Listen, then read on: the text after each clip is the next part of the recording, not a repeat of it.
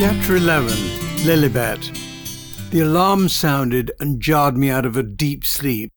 I leaned over and hit the snooze button and opened my eyes and then looked out of the window. It was snowing. I jumped out of bed and went to the window and noticed that about three inches had fallen overnight. It had become a winter wonderland. I'd woken up in my dorm. My conversation with Inspector O'Callaghan seemed like a dream. I was confused. Nothing made sense anymore. I was fuzzy with sleep. The last thing I remembered was listening to my dad's taped confession. That was so bizarre to hear the man I'd always thought of as dad, admitting he was a war criminal. I thought of all the inconsistencies I'd heard throughout my life that I had decided to ignore. The tape sounded like my dad had been reading from a script and some of the things O'Callaghan had told me no one could have known. It was as if Inspector O'Callaghan wasn't in fact a policeman at all, but was in fact a member of the organization that seemingly was responsible for all this chaos. Could it be that all this mayhem had been orchestrated? But for what reason, I wondered. I suddenly needed to confirm something and threw on my clothes and ran down the hall to the phone bank at the end of the hall. I was trying to figure out why I was so confused this morning. I decided to dial a number I knew so well. After three rings, a voice came on the line. Hello, the voice answered. Hello, Mum. This is Matt. What are you doing home? I thought you were in prison, I stammered, more flustered than ever, but the fact that she answered confirmed my suspicions. Whatever do you mean, darling? she laughingly replied. Mum, I need to see you as soon as possible. Would that be okay if I came to visit you? Yes, of course, darling. We'd love that, she replied. When were you thinking of coming? Would it be okay if I came to see you right now? I pleaded. Ah, that would be perfect, she replied, and I told her that I'd see her in a few hours and then hung up the phone. The next thing I did was ring Aunt Ruth. I'd asked her the last time I saw her where she had first met Inspector O'Callaghan, and she had told me when he was investigating suspected anti British activities at the British Union of Fascists in 1936 and had my mum on his radar. I'd thought about that ever since Aunt Ruth had told me that, and it made no sense, and so I wanted to ask her again. I got no reply. She must have been out, and so I decided to phone Inspector O'Callaghan instead. I was going to tell him that I'd changed my mind and would like to visit my mum and dad in jail, just like he had suggested. Special Branch, Metropolitan Police, an operator answered. How may I direct your call? Inspector O'Callaghan, please. There was a short pause and a rustling of papers, and then the operator replied, I'm so sorry, sir. There's no one of that name who works for Special Branch. May I connect you to someone else, sir? Uh, yes, in that case, let me speak to the duty officer, then. Thank you, I replied. There was a brief pause, and then a new voice came on the line. Sergeant McGillicuddy here. How can I help you? Good morning, Sergeant. My name is Matthew Chandler, and I'm trying to locate Inspector O'Callaghan for the Special Branch. Hello, Mr. Chandler. We've searched the roster, and I'm afraid we can't find anyone with that name who works here. May I ask what this is in reference to? And I answered, uh, yes, a man called Otto von Brayden is in your custody, accused of war crimes. He entered the UK right after World War II illegally, and Inspector O'Callaghan arrested him recently. And from what I understand, he's being held here until his trial or extradition. Would it be possible for you to check for me, Sergeant? I pleaded. I'll see what I can find out for you, certainly. Please hold. The man was gone for a long time, but finally returned with the answer I suspected he would give. No person with that name is or has been in our custody, Mr. Chandler. I'm sorry, I can't help you any more. You've helped me more than you can know, I replied. Thank you, Sergeant. And I hung up the phone. My worst suspicions had been confirmed. Who were these people, I wondered? First of all, years earlier, why had my own dad lied to Simon and myself about our grandparents being killed in a bombing raid in 1940, and then after my discovery that my own father was not the man he claimed to be, but was in fact a war criminal, the man who finally arrested him turned out to be an impostor himself. So who was he, and where was Otto von Brayden now? The only possible way to find out the truth was to go and confront the man and woman I'd called my parents for the last twenty years. So I left my dorm and I cycled to the station and took a train to Esher, where 127 minutes later I was walking up the pathway to my childhood home. My mum saw me, and just as I was arriving at the front door, she flung it open and gave me the biggest hug she'd ever given me. Matt, how lovely to see you. Come on in, darling. It's my lucky day, she said, smiling. After dropping my bag in the hallway and grabbing a drink, we went to the drawing room and sat down opposite each other. How have you been, sweetheart? she asked, and then without waiting for my answer, she asked, What did you mean this morning when you said you thought I was in prison? That prompted me to start the conversation, which was why I had come there today. That afternoon I told her everything, I told her about the photo I'd found years earlier while I was studying World War II in the library at Harrow of the man who looked like my dad standing with Adolf Hitler. And then I told her all about meeting his parents some years later when I was up at Oxford, who were very much alive and living in the house that Dad had told us that they'd been killed in during the Blitz. The more I talked, the more anxious Mum became. I then asked her were you ever involved with the British Fascist Union when you were at university? And with an astonished look, she shook her head and replied, No, sweetheart. It was the furthest thing from my mind at that time. But it's funny you should mention that because your Aunt Ruth and I had a big falling out over that organization that almost destroyed our relationship. At that time, Ruth was at university and was in love with one of the founding members of the British Fascist Union and adopted some really bizarre notions that tore us apart. Hitler was gaining prominence globally, and the BFU adopted his racist ideology. The strange thing was that Ruth wasn't in the least racist, and I never understood her obsession with Adolf Hitler. Mum paused, and I could see she had an internal conflict going on. She sat there silently for the longest time, then took a deep breath and looked at me directly, then launched into what I can honestly say rocked my universe. What I'm about to tell you I've never told anyone, she started. During that time, I began courting a young man, a fellow student named Robert Chandler. They say that once in a lifetime, a person is lucky enough to meet a person who's truly one's spiritual match. Well, I met my spiritual match in your father. That statement stopped me in my tracks for a second, and so I held up my hand and asked her to stop for a second. What do you mean, my father? I asked. What year are you talking about? I continued. 1943, she answered. Robert and I first met in 1937, and we dated all the way through university, and then once we graduated, we moved to London, where he got a job with the Foreign Office, just like his father. We decided to live together and found a small flat in Putney, just over the bridge at the wrong end of the King's Road. We were happy there, but I thought you didn't marry Dad until 1946, I interrupted. I was now really confused. Well, yes, Matt, that's true. I really never wanted to talk about this, but circumstances being what they are, it's better that I come clean now with you. I never wanted to mislead you, and darling, I'm so sorry I may have given you boys the wrong impression. Robert and I were so happy living together in our lovely little flat in Putney.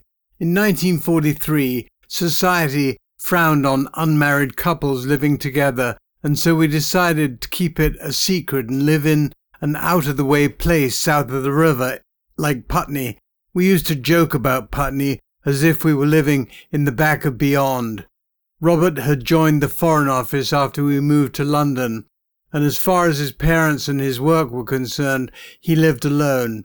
His parents were good people who loved their only son and simply wanted the best for him.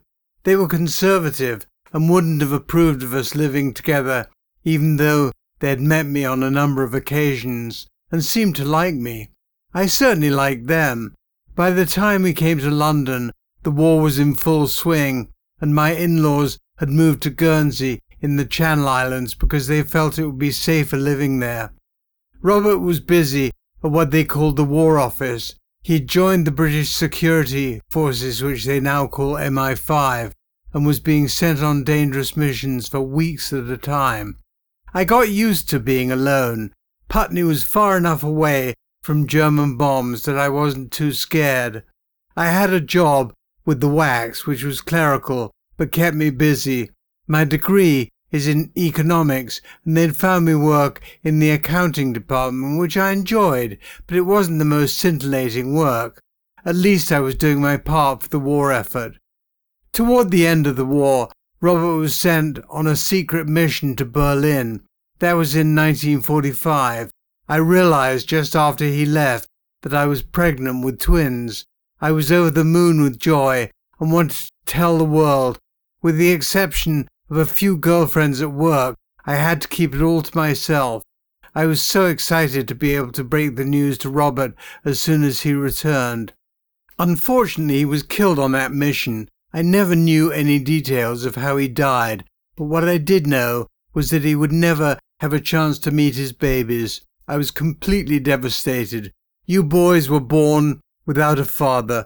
But that makes no sense, Mum, I said to her rather abruptly, realizing suddenly exactly what my mum was telling me. Are you saying that our real dad was Robert Chandler, the man you were living with in Putney at the time? Yes, Matthew, that's exactly what I'm saying. I sat there completely stunned. All I could do was look at her. I said nothing. Mum returned my look and then took a sip of coffee and continued. The Foreign Office was kind to me, but because Robert and I weren't married, they wouldn't pay me any compensation, and so things became very difficult financially for the three of us. The war had ended, and I was about to be evicted from my little flat in Putney for non-payment of rent. As a last resort, I spoke to my sister, your Aunt Ruth, and she offered us a room in her house temporarily. And so, with the help of Aunt Ruth, Uncle David, and a borrowed van, I moved lock, stock, and barrel with you and your brother Simon from Putney to Trinity Road, Oxford, to move into Ruth's spare room. Things went well for the first few weeks, but now I had no income and things right after the war were extremely bleak. That was when your aunt came to me with a proposition. I mentioned that she had been involved before the war with the British Fascist Union. It turned out that she was still an active member of the organization and was instrumental in smuggling fugitives into England and helping them become British citizens. Since the end of the war, she had conducted four such operations and had managed to integrate them all into British society seamlessly. When I had decided to live with Uncle David and Aunt Ruth, I was desperate. I was penniless and was trying to raise you two boys. I didn't have a job and our future looked hopeless. I had nowhere to turn to. Your aunt offered me a lifeline that I simply couldn't refuse. I was still in shock from just discovering that my dad was not Otto von Breden, but was in fact Robert Chandler, the biological offspring of the couple who I'd come to know as my grandparents. I'd now figured out what Mum was about to tell me and what Aunt Ruth had recommended that Mum do, and it disgusted me, frankly.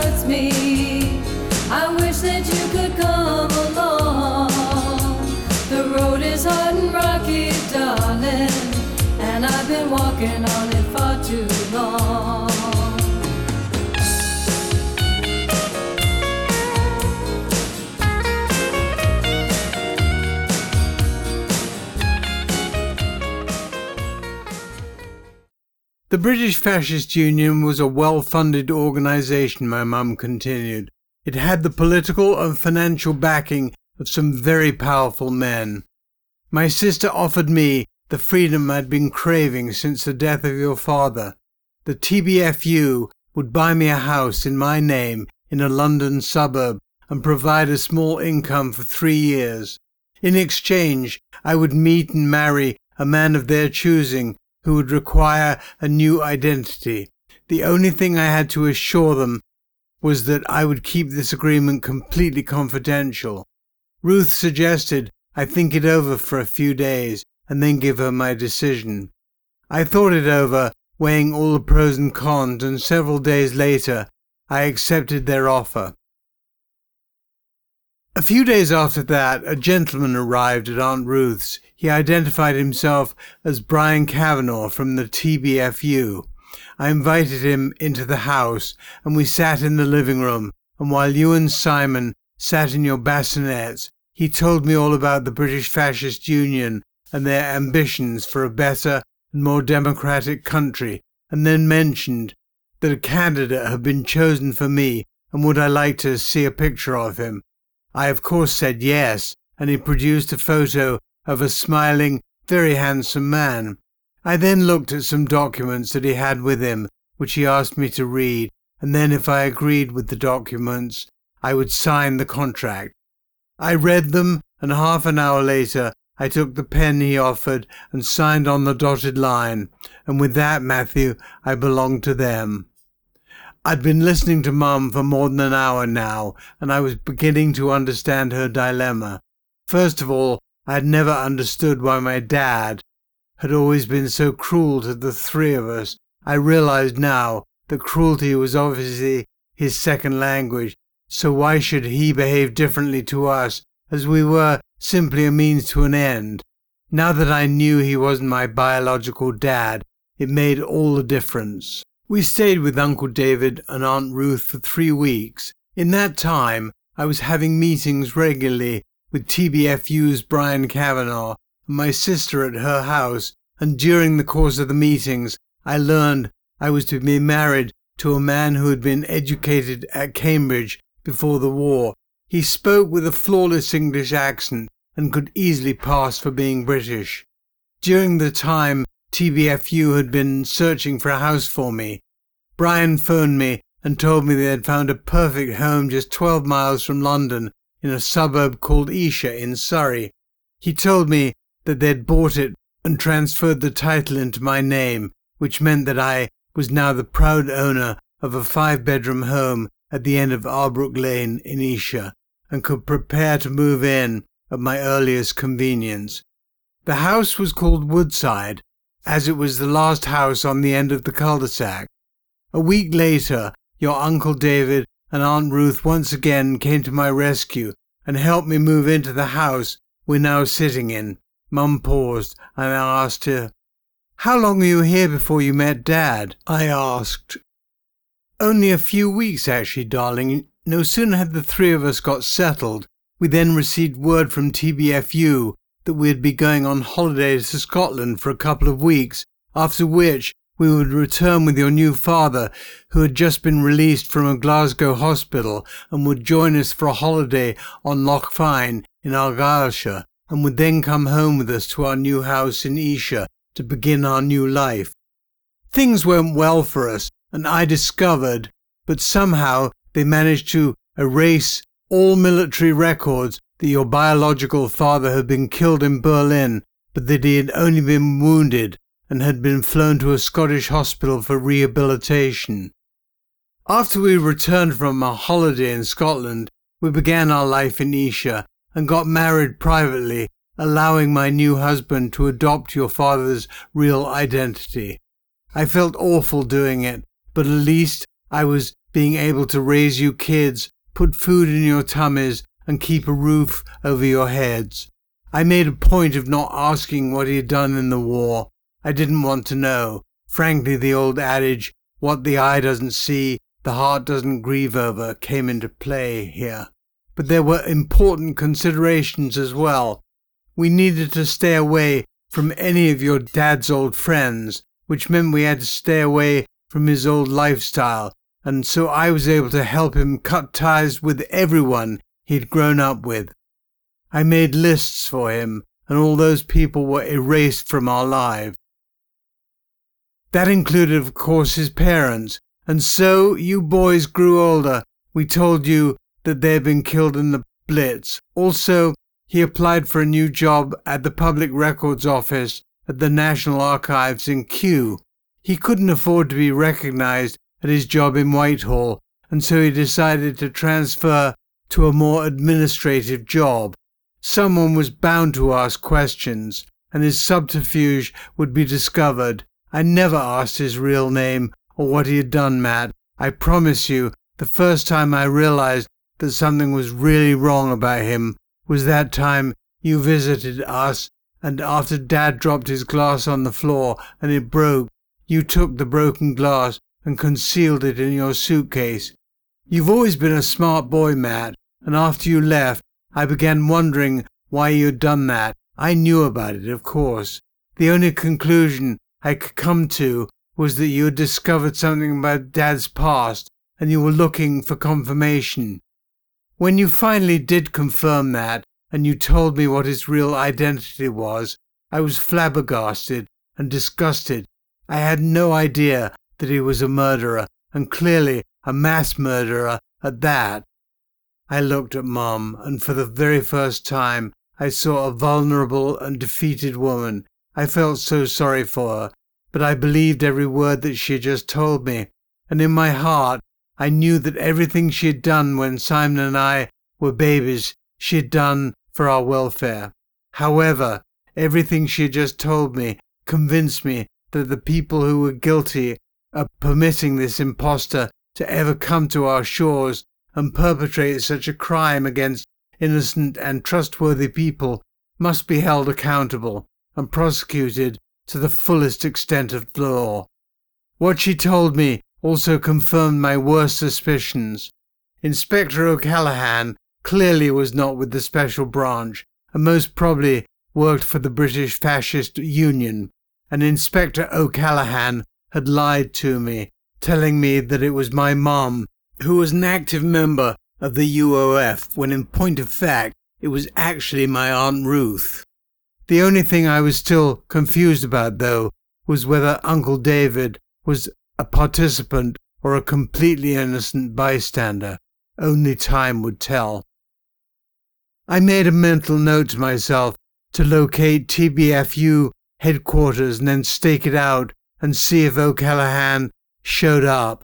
I could also ask Aunt Ruth to tell me the truth about O'Callaghan. I pondered that for a moment and then asked Mum when Dad would be home, making the excuse that I would have to go back to Balliol soon.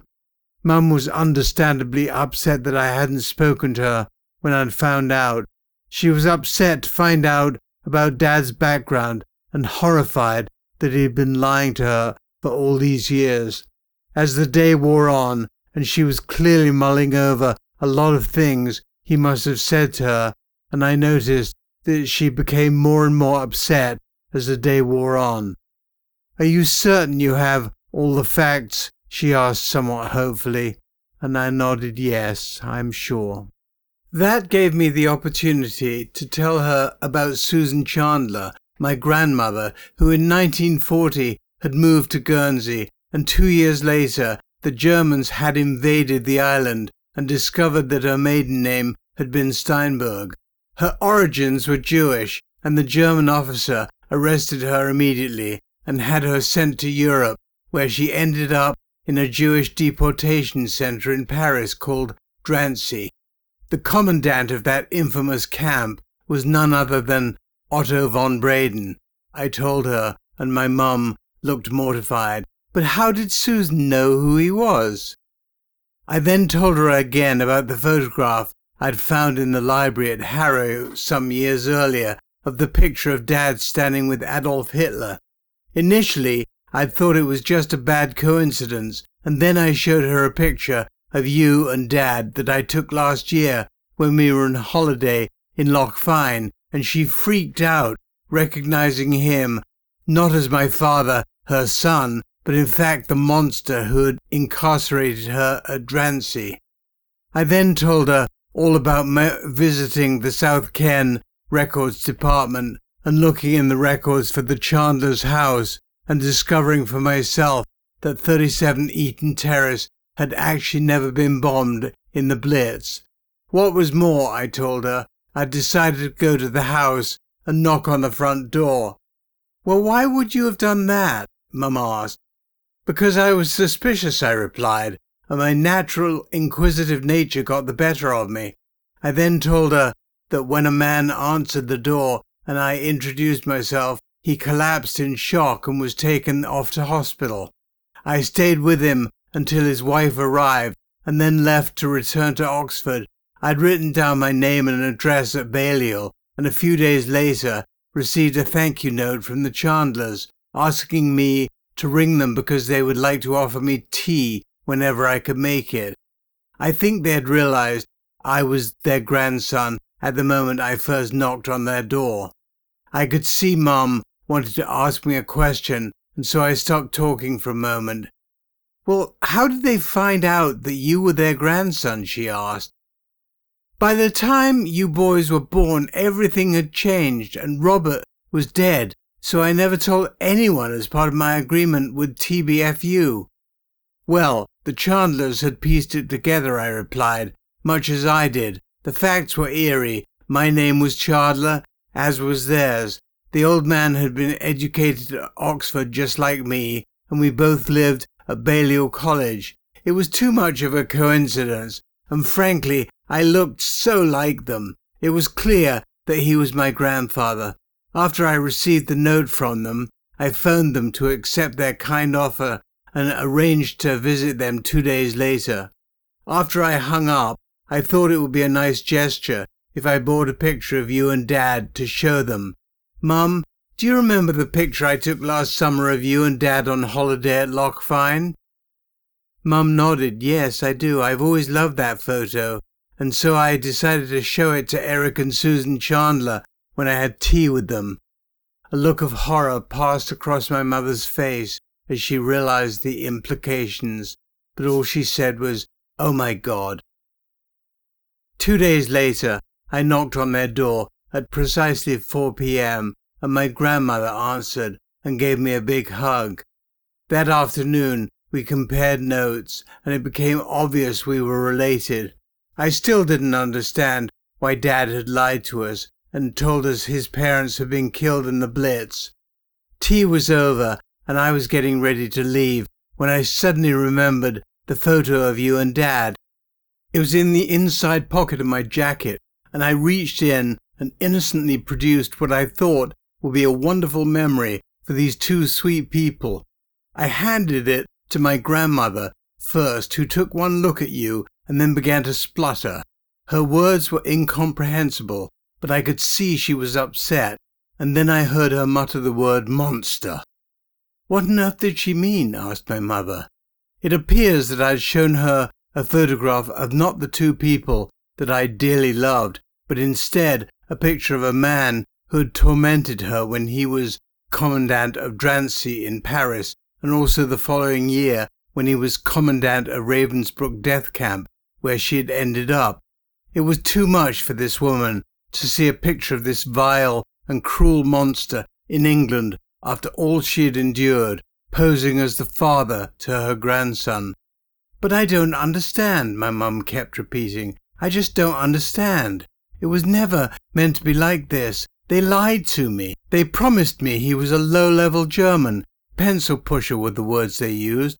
But if that is true, and I'm sure it is, this man was responsible for killing thousands of innocent Jewish people, and both he and TBFU lied to me when they placed him with me.